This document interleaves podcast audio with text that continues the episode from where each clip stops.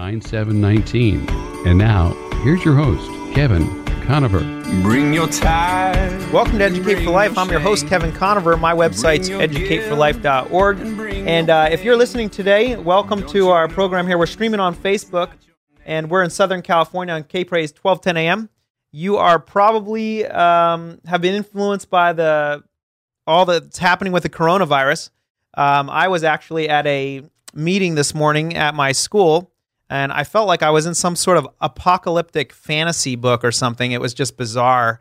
Um, first, it started out, uh, I got a notice that all athletics were going to be um, in, in our school, all competitions were going to ha- required not to have any fans. So all the the athletes had to compete with no fans. And we also were told that the band, which was going to perform, and and the the drama, um, which was going to be performed, wasn't allowed to have any guests at the the event. So everybody had to perform by themselves. And uh, I heard that uh, Jimmy Kimmel last night was trying to tell jokes with no audience and couldn't even tell if his jokes were funny, too, which is interesting. And then after that, I found out I got another uh, phone call or text basically saying, um, We've now decided that no athletics, the city conference has said no athletics at all. And so they shut down the athletics. This is all within about an hour time frame. And then a little bit later, I get another text which says um, uh, San Diego City schools are now closed. Then another one, uh, El Cajon uh, School District has now closed. Grossmont District has now closed. And we were starting out the day, I was discussing with our principal whether we were considering uh, what we would do if we had to close our school. And by the end of the day, here we are. Actually, before the end of the day, by noon, um, it was uh, not what would we do, but what are we going to do? And so we had to put a whole plan in place for online schooling now. Uh, pretty incredible. And uh, you know, if you are somebody who likes fantasy books, um, there has been an explosion in the amount of fantasy uh, fiction books that have come out. Uh, you know, whether it's apocalyptic or not, um, all kinds of books out there. I'm an avid reader. It's not something I talk about on the air very often, but I love reading fantasy fiction. Ever since I was a kid, I've read, uh, you know, starting out with books like um, Piercing the Darkness with Frank Peretti and and uh, This Present Darkness, uh, all the way up to present day. I still read uh, fantasy fiction books, and so I was really excited when a a uh, young man that I uh, knew from being a youth pastor uh, contacted me, um, and his name's Wesley Fulkerson. Um, Wes, let me tell them a little bit about you before I, I have you on here, but brag on you a little bit. He's the author of 11 books. Uh, he's written a book called Writing with Purpose, a step by step guide to producing your best book. He works in film as a screenwriter. He's written an award winning documentary, Save My Seal, with Jubilee Media. He teaches regularly at San Diego Writers Ink. in Point Loma. He reads also all the time, right? Uh, what are some of your favorite books, Wes? I love The Once and Future King by T.H. White. Okay. Lord of the Rings, most of what C.S. Lewis wrote. Uh huh. You don't like some of C.S. Lewis stuff? No. no I mean, kidding. most of it ranks towards the top. Hey, hey. so uh, that's awesome. That's great. So, um, Wes Fulkerson, thanks for being on the show today. His wife's here in studio also. Um, so she might ch- chime in once in a while if here. We'll, we'll see. Yeah. Screen, yeah. She's she'll coach him on his uh, his uh, radio uh, discussion here. But uh, so Wes, uh, take us back to when you were a kid. Um, you're coming out with a new novel here. Yeah. Uh, it comes out in four days, and um, but before we get to that, take us back to when you were a kid. What got you interested in reading, and and how did you become somebody who wanted to write and, and was reading so much? Well, let me take you way back. It really is a, an inspiring story. Um, I was born naked, without a penny, not speaking a word of English, and, and with uh, no teeth. And with no teeth. Look at me now. Yeah. Uh, Sorry, going back to childhood. He's a comedian too here. Yeah. Uh, you know, I think that my mother brainwashed me. Oh yeah. um, she would, you know, instead of stuffed animals, she would literally buy like plush stuffed books. Oh, that's and you know, trick. from the time I was an infant, give those to us to yeah. to cuddle, and that was her whole big thing as a mother. These children will love to read. Yeah. So, um, yeah, she brainwashed us. When we were good, we got a book. That was know, a good. Was, that was a good brainwashing, right yeah, there. Though, hey, right? I'm happy about yeah, it. Yeah, that's great. Um, but it, it just was always a part of uh, the lives of my brothers and I growing up. It's uh-huh. just what we did. It's what was encouraged, and so we found what we loved. I loved the Hardy Boys from a really young age. Oh yeah, okay, yeah. Um, got into Tolkien pretty young. Mm-hmm. Did um, you ever read uh, Choose Your Own Adventure? Yeah, Yeah. yeah. It's kind of like the Oregon. Trail in Yeah. that you die instantly yeah. all the time of many different things, That's right. including dysentery. Uh, so that's great. So, um, so you're coming out with this new book here, and uh, super exciting. And um, tell us about the book that uh, you just. I mean, your your tagline is really cool. The world is blind, then one boy is born with sight. And uh, the title, "For Whom the Sun Sings," um, is the title of the book, and uh, coming coming out Enclave Publishing, right? So, uh, give us some. Tell us about the book. Absolutely. I'm really excited about this one. Um, it's a book that I poured a lot of my heart into. Uh, the dedication of the book is to anyone who's ever felt alone in knowing the truth. And that really is the place that this comes out of. Um, I think, especially, you know, as Christians, that can be something that, that you and I often feel. It's, it's this idea of, I have something that you can't understand until you experience it. And so, to someone who has not experienced it, how do I tell them you want to? Yeah. You know, um, how how do you how do you experience this thing that that you don't even believe exists? Um, and so that can go to a bunch of different areas. I think a lot of different people can relate to that feeling. Um, you know, just that the world is taking crazy pills, and you feel like you're the only sane one.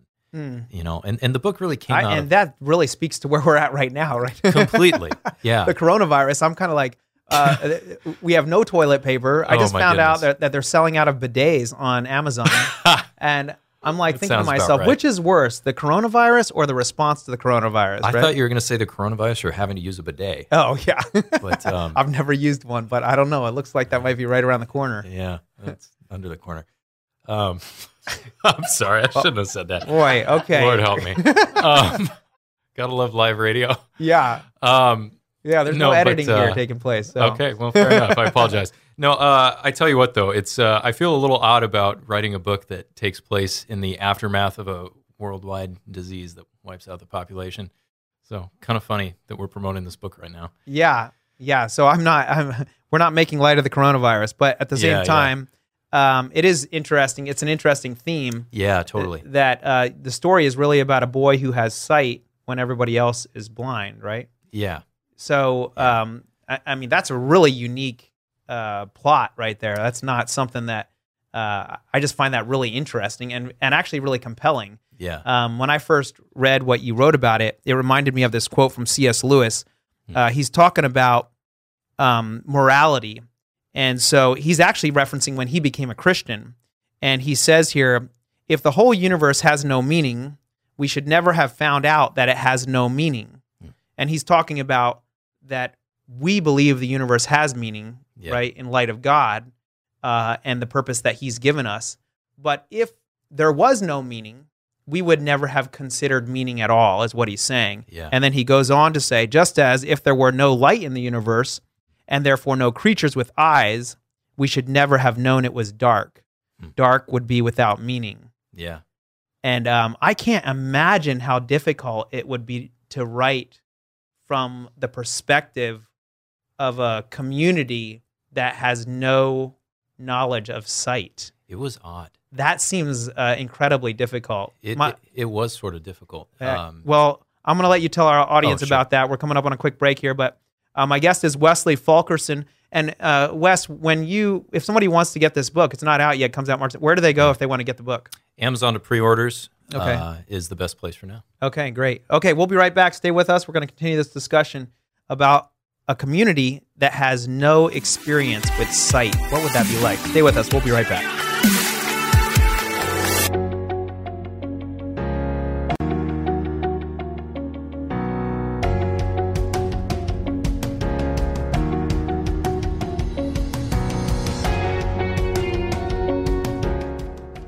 This is Jason Hall, president of Team Home Loans, a branch of Synergy One Lending. I just want to take this opportunity to thank Kevin Conover for the profound impact he's had on mine and my wife's spiritual life, as well as being an incredible teacher while our kids were his students. His knowledge and passion have taught us all how important it is to be defenders of our faith. It is our sincere hope and prayer that you will continue to learn to be defenders of your faith through Kevin's radio show and through his Educate for Life teachings. Thank you, Kevin, from the Hall family and Team Home Loans. If you need to buy an affordable, reliable used car, truck, or even an enclosed trailer, call Conover Tires Wheels and Service in Oceanside. For tires and car repairs you can trust, call Dan Conover and his team at 760 439 1631. Honesty, integrity, and quality service. They're ASE, BBB, and NAPA certified, and they're proud supporters of Educate for Life. Learn more at ConoverTires.com. Check out their great reviews. 760 439 1631. How can you live in San Diego and miss out on enjoying the water? Fastlane Kayaking sells popular Hobie Cat kayaks that you pedal, not paddle. That means your hands are left free for fishing and fun. They're light and they're easy to use and maintain. Just rinse them off. Try one free on a demo ride. For 36 years, Ron and Debbie Lane have served San Diego with fun, family friendly water sports of all kinds. Learn more. FastlaneSailing.com 619 222 0760. 66.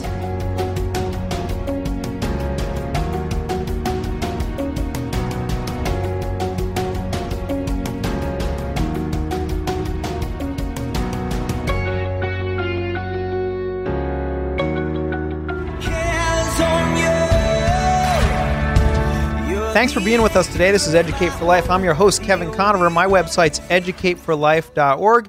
You can pick up a live recording of the program there.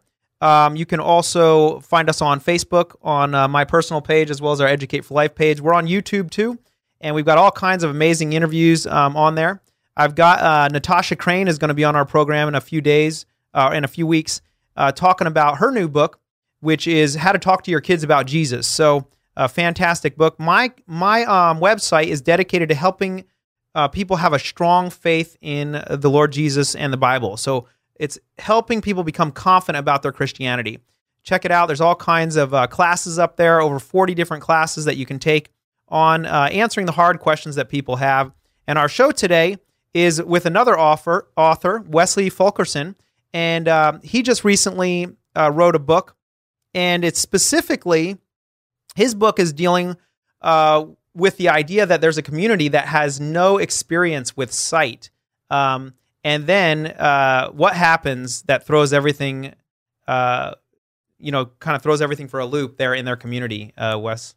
Yeah, well, as you said, uh, this community doesn't even know that sight is a concept. and after, you know, 100 years of this, uh, there's a boy named Andreas who's born. He's able to see. And it's interesting because he doesn't know how to put a name to it. He thinks it's some kind of hearing I mean, what do you do with a concept that no one else has any words for? Hmm.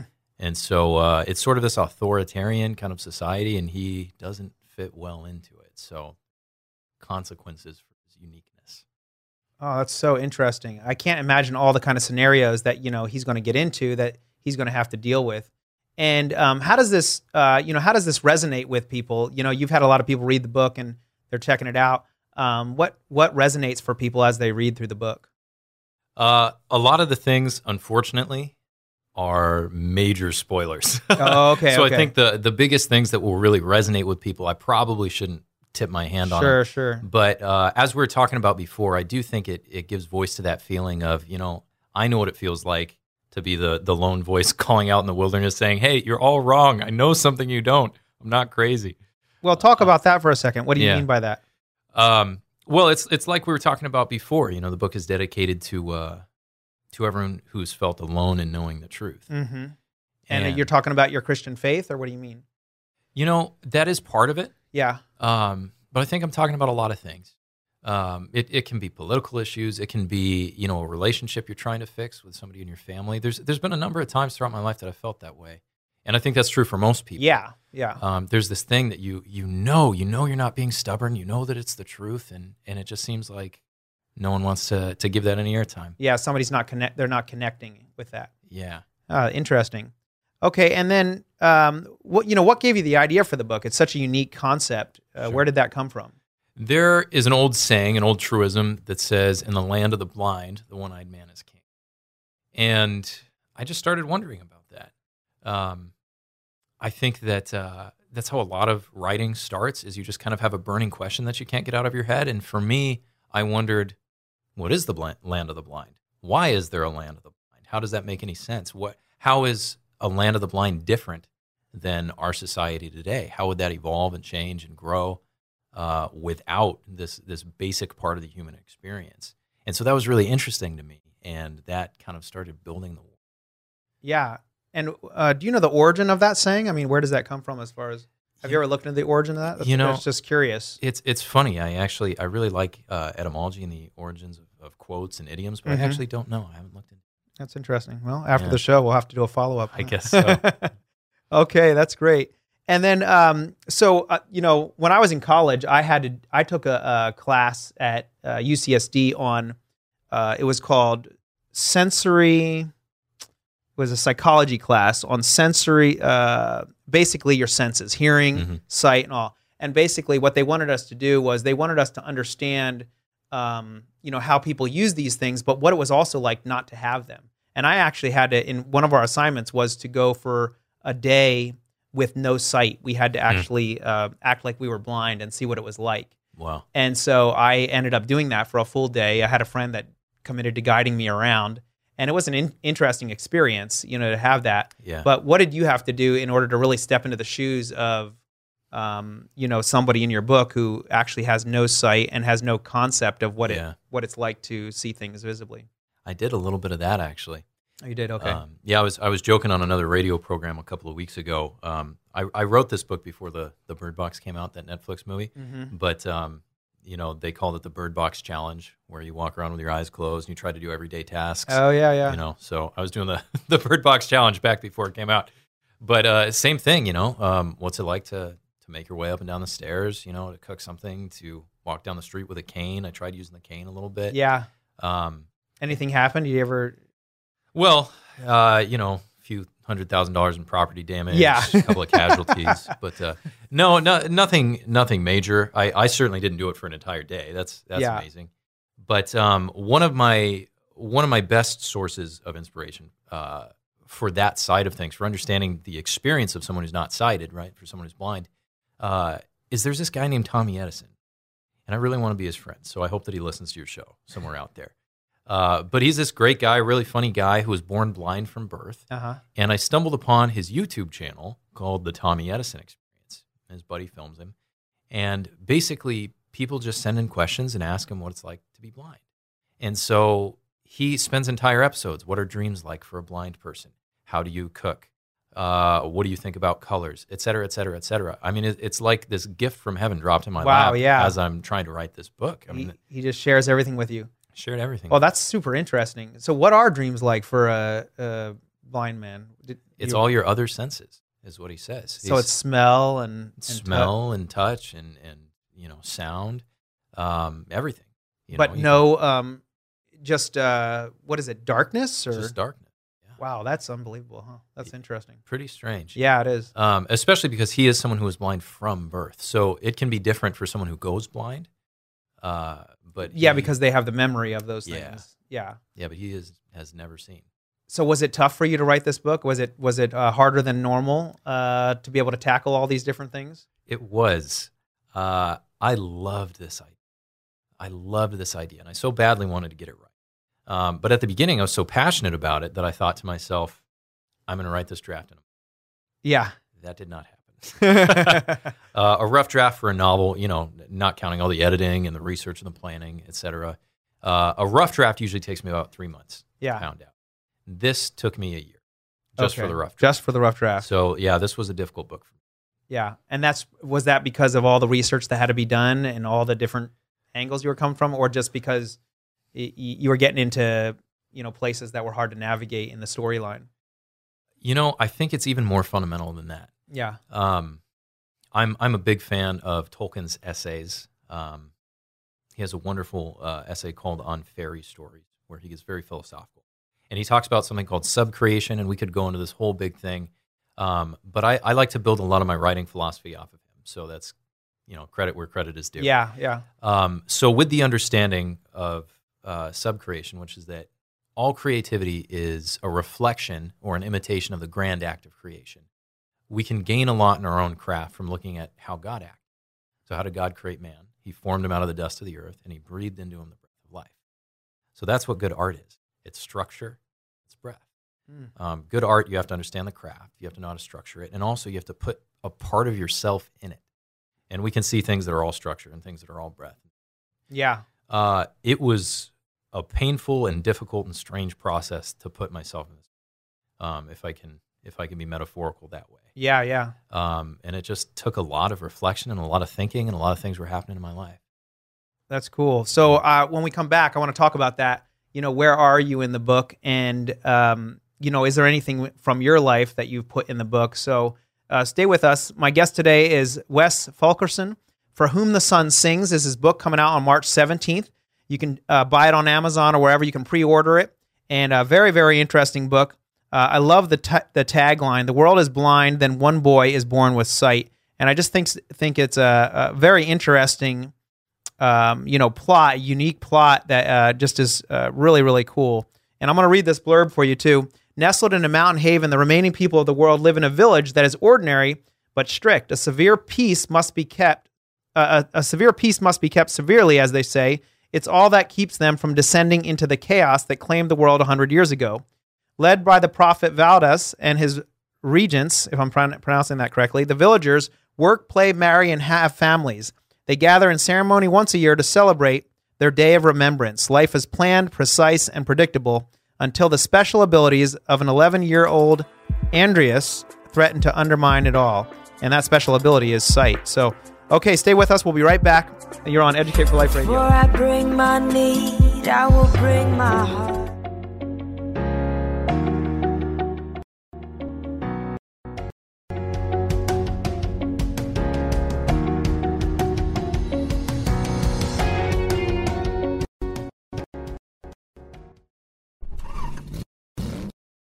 Save money by taking good care of your car.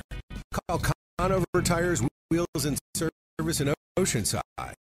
Locally owned and operated since 1991 with all the brands you trust. See their great customer reviews and special offers at ConoverTires.com. Dan and his team are proud to support Educate for Life with Conover. They even sell affordable, reliable used cars and enclosed trailers. Conover Tires, 205 Oceanside Boulevard, 760-439-1631.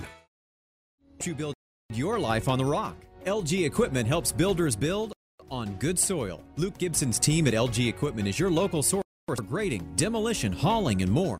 Learn about their bulk water services, from trucks to tankers to towers, at rentwatertower.com.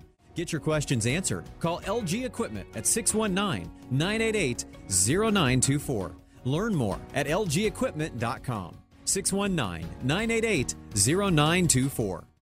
Life insurance is like a parachute. If you don't have it when you need it, it's too late. When your family faces a challenge, you don't want to face liability because you're uninsured or underinsured. Decades have trusted Jim Kelly of Kelly Insurance Agency and Allstate to insure homes, cars, businesses, and lives, no matter where they live throughout California. Your family's needs are always changing. Call to schedule a checkup today.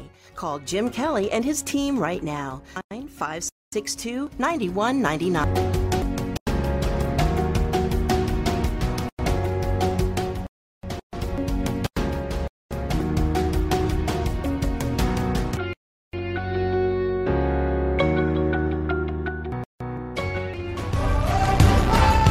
Thanks for being here with us on this Friday afternoon.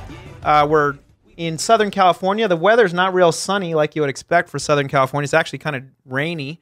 And uh, we're in the midst of the uh, coronavirus situation. And uh, we're praying for all the people around the world that have been impacted by this. And we're praying for, um, you know, people to have wisdom, our leaders to have wisdom, President Trump to have wisdom on how to navigate this. And just in here in San Diego, we just had a closure of all the schools in all of San Diego County and uh, it, it, seems uh, sometimes I look at it and I think to myself, is this a really a rational response to this? Because I mean, we have six people who have uh, been pre, I guess, diagnosed with coronavirus here, and none of them go to the schools, but all our schools are shut down. But for better or worse, uh, our our leadership is doing the best they can, and we're just praying that God would give them wisdom and and uh, God would protect us. So uh, I was telling our listeners earlier, if you just popped in, that uh, I kind of feel like we're in a, an apocalyptic novel of some sort, right? And uh, we actually have an author here who's a fantasy. Uh, yeah, what the timing is What great here, right? Yeah, what are the odds, right? planned this months ago. No, and I never have fantasy fiction authors on. So I, the funny thing is, is that uh, Wes is was in my the youth group when I was a youth pastor. How long ago was that? You're you're tw- 28 now, so that had to be at Yeah, I least was in junior high. So that would have been yeah, that was a long time ago. Yeah, 14 years ago. Oh my goodness, Probably more than that. Shoot, Crazy. 16 years ago. Yeah, and now you you are married. You have uh, the second kid on the way here, and that's pretty incredible. And I read in your bio that you you teach down in Point Loma too. Yeah, uh, San Diego Writers Ink. Uh, has me out once or twice a month. and, Uh-huh. You know, I, I teach some seminars on writing here and there. That's really cool. It's a lot of fun. I love to talk. Yeah. I want to write a book, honestly, and so I'm actually really excited to this because when we're off the air, I'm if gonna, only you knew a guy. I'm gonna, yeah, exactly. if only I knew a guy, and, and I do. So Totally, totally. Yeah, uh, I can't just, I just can't get it together for some reason. But uh, anyway, maybe after this. So, um, so Wes, we were talking about, uh, you know, the book here. It's about a kid who's born in a com- community that has no sight, and um, we were talking about, you were talking about how important it is to breathe life into the characters in the book, and part of that involves basically taking yourself and, and in a sense putting yourself into the book. Can you expand on that? And like, where are you in this book as far as um, are there any real life events that are incorporated into this, you know, this, this story from your life? Totally. Yeah, I think that's part of learning to become a good writer is being able to put yourself in the shoes of the characters. You know, um, I think it's Quincy Jones, the uh, famous music producer, who said, you know, if your music moves you, then it has a chance to move somebody else. And so I think it's the same thing with your writing. If if you're not weeping when your characters are weeping, if you're not laughing at the jokes, if you're not devastated when they're devastated, then you're doing something wrong, you know. And so, yeah, I think it's absolutely necessary to to really identify with the characters and the story, um, and and put a piece of your heart in it. But as you said, uh, some real life things can can factor into that as well. Um, a couple of crazy things have happened to me over the years, and I was talking to my wife actually about some things that may have factored into the plot Yeah. that I didn't think about at the time because it's not usually a conscious process. Right? Okay, okay. Um, well, for some writers, it seems like it is, right? But I guess for some, not. Well, I mean, the, the plot is certainly conscious, but in terms of where we get ideas and inspiration from, Yeah. you know, it's you sort of got to track that down sometimes. Uh, like you're mentioning that C.S. Lewis quote. Mhm. I read that book years ago. You Mhm. know that that probably had had some effect on this. Yeah, yeah. trickling down the but line. But you lose know? sight of that over time. Yeah. Totally, Yeah. totally. But uh, we're trying to track down maybe where a couple of scenes came from. And uh, there's one scene in particular that we were thinking about where the entire community, all at once, at the flip of a switch, without giving anything away, just experiences mass pain. Mass pain. And I was able to write about that, right? And so we were thinking, where could that have come from? And I realized that probably came from 2012 when I was running with the Bulls in Pamplona. How did you end up doing that? Is that Uh, like on your bucket list? Kinda, yeah. I uh, I just graduated from college. I Uh-huh. wanted to do sort of a some kind of ritual entrance into the real world, you know, and uh, some manly, awesome thing. And uh, yeah, I, I spent a month in Europe with my buddy, and we made sure we'd be in Pamplona at the right time. And I did the running. What was that like? It was like mass panic, Kevin. Truly, um, it's interesting because they tell you when you're going to do the running of the bulls, Yeah. you need to be sober. You need to be well rested. You need to be in good shape. You need to know the course. Most people who participate are none of those things. Oh my goodness. All right. So I, I got there at six in the morning. You know, I'm ready. I'm bouncing my toes. I'm very serious. Most people had not gone to bed. Okay. Very inebriated individuals, laughing, joking, having a great time. And all of a sudden, you hear an actual cannon shot. Cannon rings out into the misty morning. Everyone turns and looks down this long cobblestone street, and you realize there's no way out. I mean, there are no fences to jump over. These are old time streets, right? And all of a sudden, everyone is quiet until you start to hear the pattering of hooves, and it gets louder. And were all you of a sudden, were you thinking were you thinking like, okay, I don't want to do this now, or was that going through your mind? Or were you like, no, I'm just going to go for this? I think that if you're questioning your motivations at that point, your your thought process is in the wrong place. Yeah. you need to think, here I am. Let's get. I better this." run. exactly. Yeah. No, I was I was excited to do it. Once actually, I was relieved when it started. I thought I would put all my stress and, and planning at the beginning and then have a good time once it was there. But that's not how it was for most people. Panicked like I'd never seen. People were pulling other people down, throwing them down. I had to knock people off of me, trying to grab me, throw me down. People get trampled, you know, and um, So you just figured, hey man, I'm gonna do this, and this will be great for a book later on. it's not what I was thinking, Yeah. but uh, turns out it was, you know, Yeah. because when I got to that scene in my book, I, I know how to write about that. so you made it out without any uh, broken bones or anything? Yeah, I did. I, I wasn't injured. There there was a large group that just fell like dominoes in front of me, and that's the big thing. You don't want to get off of your feet. Yeah. Um, a lot of people don't know. It's not one bull. It's 14 bulls. Oh, okay. Um, and uh, I was the first person in that domino to not fall, so I was able to keep my feet. And um, it's it's kind of interesting though. You know, there certainly are a lot of injuries, but Yeah. there had only been something like 11 deaths in the entire hundred year history they'd been doing it. Oh, that's good to know. There was one the day I ran. Oh my goodness. I saw them carry the guy out. He got gored. Wow. Um, really, really crazy. so how about you? Did you touch any of the bulls? I'm trying to think. I, I don't think I touched one of the bulls. One was running about this far from me. Yeah. So maybe I should have, but uh, I, I was content to run alongside yeah, him. Yeah. That's awesome. And what else? There's one other experience too that you wrote down here that um, you ended up uh, crashing, right? There's another one. So uh, a big a big part of uh, part of the emotional reality of the climax, let's say, is the main character Andreas just has this feeling of impending. It's that moment when you know all is lost and you think, "How am I here? How Mm. is this really real life? I cannot imagine something this awful." Right? Where it just seems surreal, but it's right there in front yeah. of you Yeah. uh, something so awful. So I think the reason why I was able to write about that and that feeling specifically was um, actually about the same time as running with the Bulls. About a year after that, uh, I was driving my car. I was stopped at a stoplight and the light turned green, so I went. Halfway into the intersection, I realized that I had seen the other light turn green out of the corner of my eye. And uh, somebody was already going, you know, probably 45 miles an hour, and their light was green. They weren't stopped. So I got T boned really hard and uh, deflected, I guess we could say, into a head on collision with a very surprised police officer uh, waiting in his police car Oh my uh, on the other side at a red light. So, uh, in front of a police station, by the way, literally in front of a police station. Perfect. So the cops were on the scene within moments. Yeah. um, but just in that moment, you know, my car was filling with smoke. If, if there had been a passenger, they would have died. I mean, my car was totaled, bent in, you know, very far. And just sitting there. Were you and Rita dating yet?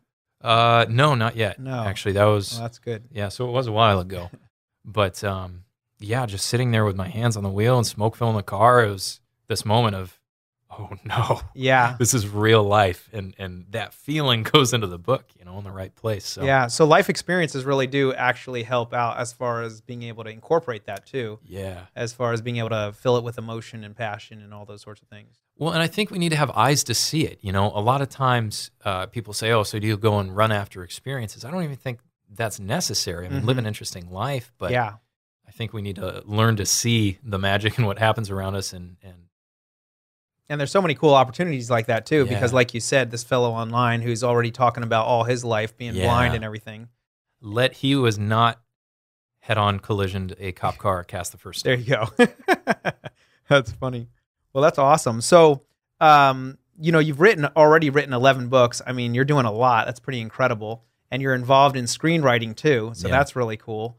So, what's coming up next? What kind of other stuff do you have planned that you're thinking about doing and Sure. and uh, getting out there? And and also, I'm really curious to hear what you know. There's a lot of people that are listening that want would love to be an author. They'd Mm-hmm. love to get into screenwriting. They'd love to get into those things. So I want to hear from you as far as you know, maybe some uh, a little bit of advice for people who are listening about, hey, how do you get down this track? Because um, I mean, that's a lot of books, 11 books, and you're only 28 years old, so you're you're doing really well. So when we come back, my guest is Wesley Fulkerson, and uh, he's coming out with a book, For Whom the Sun Sings. It's March 17th, right around the corner here. You can pre-order on Amazon if you want to check it out. And uh, do you have any kind of personal website that people can follow you if they want to follow you or uh, Yeah, we do. stay in touch? It's wafulkerson.com. Uh, Okay. we've got a mailing list there, and also you can follow me on Instagram at wafulkerson. Okay, awesome. Okay, well, stay with us. We're going to be right back, and we'll continue talking about uh, this new book that he's coming out with, and also maybe give you some advice and tips and tricks on on writing and uh, how you can get started and get too. We'll be right back.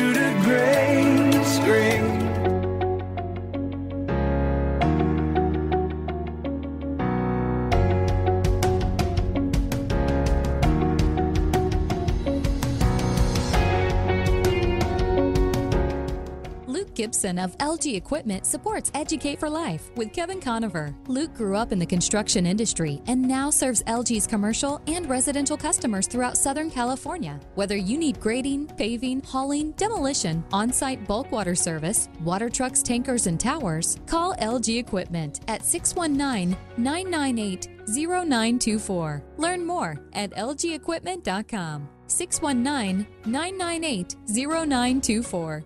Hi, this is Jason Hall, president of Team Home Loans, a branch of Synergy One Lending. I just want to take this opportunity to thank Kevin Conover for the profound impact he's had on mine and my wife's spiritual life, as well as being an incredible teacher while our kids were his students. His knowledge and passion have taught us all how important it is to be defenders of our faith. It is our sincere hope and prayer that you will continue to learn to be defenders of your faith through Kevin's radio show and through his Educate for Life teachings. Thank you, Kevin, from the Hall family and Team Home Loans.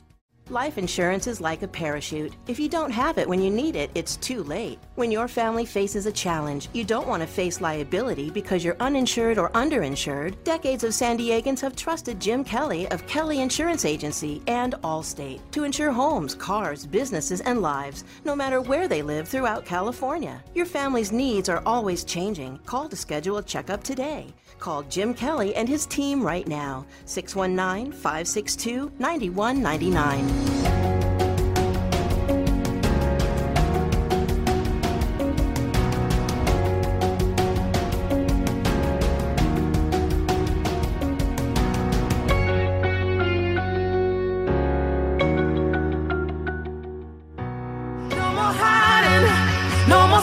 Hey, welcome back to Educate for Life Radio. I'm your host, Kevin Conover, and we're down here in Southern California on K Praise 1210 AM. We're also in North County, and uh, you can check us out on YouTube too. Our uh, YouTube channels, Educate for Life uh, video. Uh, I'm sorry, youtube.com forward slash Educate for Life video. And uh, you can also check us up out on Facebook. We're all over the place.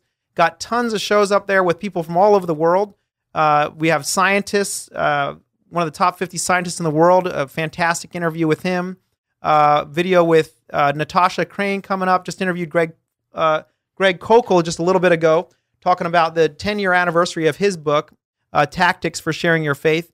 And my guest today is uh, Wesley Fulkerson, and he uh, came out with a book, For Whom the Sun Sings. And uh, it's a book just talking about what it's like to uh, know something that so many other people don't necessarily know, and uh, just step into the shoes of someone who can see when everybody else is blind. I think that's an incredibly powerful metaphor. Uh, WAFulkerson.com. You can check him out there if you want to follow him. And you can get the book on Amazon, uh, pre order it, coming out March 17th. So check it out. Should be really cool. And um, Wes, so uh, for anybody out there who's listening, who's interested in learning to write and everything like that, what kind of a what kind of advice and guidance would you give them uh, as you know, far as that is concerned? Yeah, you know, it's a great question. Uh, and that's one of the biggest things about wanting to learn how to write is ask questions. I think one of the biggest things we need to know about writing is uh, we need to know how to be humble. Um, everyone tends to think that they're better than they are at the beginning. Talent only carries you so far. Mm. And the thing about writing is, uh, and art in general, is it's not just self expression. There are rules, there is a craft. And so the biggest thing I would say to people is learn the craft. You know, the first book you should probably pick up is Poetics by Aristotle. And from there, you can get into some of more the more modern writers. But there's all these fabulous writers throughout history who've written about the craft, and you ought to study that. And uh, go into that a little bit. Like, what what does the craft of writing entail? Like, what do you when you say study the craft? I mean, Yeah. um, and, and you say there are rules and there are these things. Um, give give me a few of those that that you're thinking about that people. Sure. A writer starts out and they they break all the rules. They go off the trails, and you're kind of like, whoa. You need to go back and study the craft. So what what are you talking about? What kind of rules do people break that for you now is like, no, don't ever do that. Uh, well, you know, I think at the heart of it, it's sort of almost psychology. Mm. So people accept information in a particular way. Um, things affect people in a particular way. Yeah. And so in the craft of writing, we have these certain, we call them beats, which is like types of plot points that need to happen. To take one example. And generally, a sort of order that happens in, I mean, it's, it's not that tight of a formulaic sort of thing. Yeah. But it's sort of like uh, if your wife is really angry, right? Because you forgot. My wife never gets angry. At me. Never. No. Yeah. If Robert's wife is really angry. uh, but really, suppose suppose you forgot her anniversary or something, right? And uh, and you walk in and you say, "Hey, uh, I think that we should go and buy this big screen TV that I want that you've expressed many times that you don't want." How's that going to go, right? Um, I see what you're saying. probably not What? not well. No, I, I see that conversation's not going to go well, right? Yeah, no, it's not going to go well. Yeah. And so it's the same thing with storytelling. If if you want someone to feel strongly about your character, if you haven't primed them the right way, it's not going to work, Mm. right? Um, people don't feel strongly about something just because you tell them to. Mm-hmm. And so part of mastering the craft of writing is you learn what things affect people and in what way, um, so that your payoffs are payoffs and Yeah. not just another piece of information. So that people can actually identify with what you're writing. Yes. Yeah, and I think that's that's it for me when I when I'm reading a really good book, I I can really uh, hear what's going on in the character's mind and their heart, and I can really identify with it, and I go, oh yeah, that totally makes sense. Absolutely. Whereas uh, otherwise, you're you're reading it and you're like, nobody would ever think that. What are you talking about? Like, Yeah. nobody would ever do that. well, in moments too, you know, a lot of the great writers will tell you it's all about finding these big, impactful moments and organizing your story around them, right? Mm. Um, but I can tell you right now, I'll tell you a story. Do you want to weep? No. Um, no, but the way you said that really like drew me in. I, well, I wanted that to know right bit. away. Yeah, more of a beginning. but uh, you know, those two words can make someone weep. Yeah. In the right context. Yeah. And so that's a lot of the craft of writing is learning where things go, learning how someone's going to respond, and understanding the minds that you're interacting with when they Mhm. read your story. So, what's your future dream here? As far as um, I know, you're you know in your bio you talk about screenwriting and everything like that. Which do you enjoy more? Do you enjoy more uh, the screenwriting aspect? You want to get into the movie aspect? I've actually had uh, you know Jon Erwin on here from. Um, Hey. I don't know if you know who he is. Uh, I do, yeah, actually. Um, uh, wrote the book, or uh, him and his brother direct the movies. Yeah. Um, I almost worked for him one time. oh, really? Okay. Yeah, I was living up in LA and I was working for a company called Arbella Studios. Uh huh. I guess technically I worked for him for a little while. Yeah. Uh, they contracted us out to do a documentary for them. Oh, okay. And um, like most projects uh, in the film world, uh, right before we got to shooting, it ended up getting pulled for budget reasons. Oh no. But um, yeah, I haven't met him in person, but uh, Yeah. almost. knew him Okay. Well. once. Uh, so so what do you think? I mean, are you do you favor uh, movies or do you favor books or or is it just You know, people ask me that a lot, and they're different Yeah. for me. Um, the thing that I love about a novel is until you get to the editing, until you get to the publishing, et cetera, et cetera, it's a pretty solitary experience.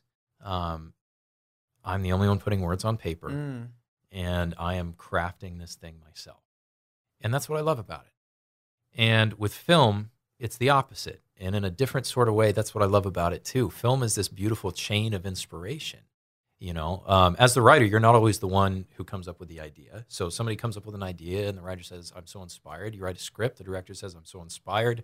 You know, they they add their magic. The casting director says, "I'm so inspired." They add their magic. The actors, all the way down the line. Mm. So it's different, and you hold on to it a little bit differently because you, you can't make a movie like this the way that honestly you can with a novel. Yeah. So it, it sort of just feeds different parts of my personality, I think. Yeah, yeah. So you enjoy both. Yeah. So you know, um, one of the things that you always hear people complain about is they they say, you know, when you when you have a book and then you try to turn it into a movie, you know, it gets squished down and uh, you lose all these things, right? Lord of the Rings for me, I was just like, wait a second, this is Mm-hmm. Sure. so different, right? Mhm. Um, uh, I mean, does that play into you know? Do you think it's a good idea to make a, a movie from a book, or do you think uh, you know that that really kind of messes up the book? Or I mean, do you have thoughts about that? What are your feelings? Do you ever get? A, a- do you, does it ever bother you when you watch a movie that's from a book and then you, it loses all that information, or how do you feel about that? Uh, I would say rarely. Um, and part of the reason I think is because I peek behind the curtain a little bit. Mhm. Um, I have a little bit of experience with adaptation. Yeah. Um, so there have been movies where I think, oh my gosh, they ruined this book, right? Yeah. Most of the time, I don't feel that way. Yeah. The book is always better, but stop and think about it. How long does it take you to read the novel? I mean, if it's a long book, a big, thick fantasy novel, do you spend 12 hours, 16 hours reading it? Yeah. Well, you get 90 minutes in a movie. Yeah. I mean, if it's an epic, you get three hours. And so it's a different medium. Yeah. And so what's difficult is a lot of times the fans want the same experience, but you can't give that. You don't Yeah. have time. And if you try, it's bad. Um, I can think of movies that I've tried, and it's just like a list of plot points, Yeah, and it's no yeah, good. yep. So that's the funny thing about adaptations is you have to take the spirit of the work and a couple of the big moments and put it together differently if you want it to be. Good. Yeah. Um, and so that's the funny thing about Lord of the Rings, for example. It, you know, for diehard fans like us, we can definitely remember some of the big scenes, Yeah, you know, that yep. weren't there. Some characters. Where's Tom Bombadil? Yeah, Bombadil? that was the big one. yeah, but um, you know, still excellent movies. You know, Yeah. when we step back. So, Yeah. um, it's an art. So, uh, just out of curiosity, you know, your book that's coming out here, "For Whom the Sun Sings," do you think that would make a good movie ad- uh, adaptation to to turn that into a movie? I hope so. My agent wants me to uh, to write an adaptation, so we'll see where that goes. I think there are a couple of unique challenges uh, with what the story's about. Yeah. but um, I don't know. I'm excited. Hopefully, Yeah, I mean, it's such a unique uh, idea and, and story that I think uh, just, I mean, I, I'm no expert, but just off the cuff, it sounds like it'd be a very interesting movie too. Yeah. Um, because it's it'd just be really interesting to see the whole thing play out. You know. yeah. Well, I hope we get the chance to make it, and and like I said, that's what's fun about uh, screenwriting and making movies is it is that chain of inspiration. Yeah. So I wonder what the other people who theoretically would work on it would add to it. Fantastic. Well, Wes, uh, we're out of time here, man. But thanks a lot for being on the program. I really appreciate it. Been a pleasure. Yeah, it's been a lot of fun. Oh, and I meant to ask you, you know, um, did you incorporate any? You, you were a wrestler, jujitsu guy. Mhm. Did you ever incorporate any of that into the book? You know what's funny? In most of my other books, it finds its way in. Yeah. In this one, not so much. No, not so much. Okay. But, uh, Just thought I'd ask. That was one of the questions I wanted to get in there before we Yeah, yeah. we wrapped it up. Okay, so you can check him out, uh, wafulkerson.com. Uh, if you want to follow him, he's also on Instagram. And uh, the book comes out March 17th. Pick it up, check it out. I think you'll love it. And uh, wave goodbye. See ya. Okay, stay safe, stay healthy, uh, be in prayer. We don't want the coronavirus to spread anymore. And uh, just pray for our leadership. Okay, we'll see you next week. Take care. Did you miss part of today's program? Don't worry, we're committed to helping you get the info you need. Okay, that was dumb. But for real, visit educateforlife.com for podcast and video recordings of the show and to sign up for the School of Unshakable Faith. Leave us your comments, compliments, questions, or concerns at 800 243 9790.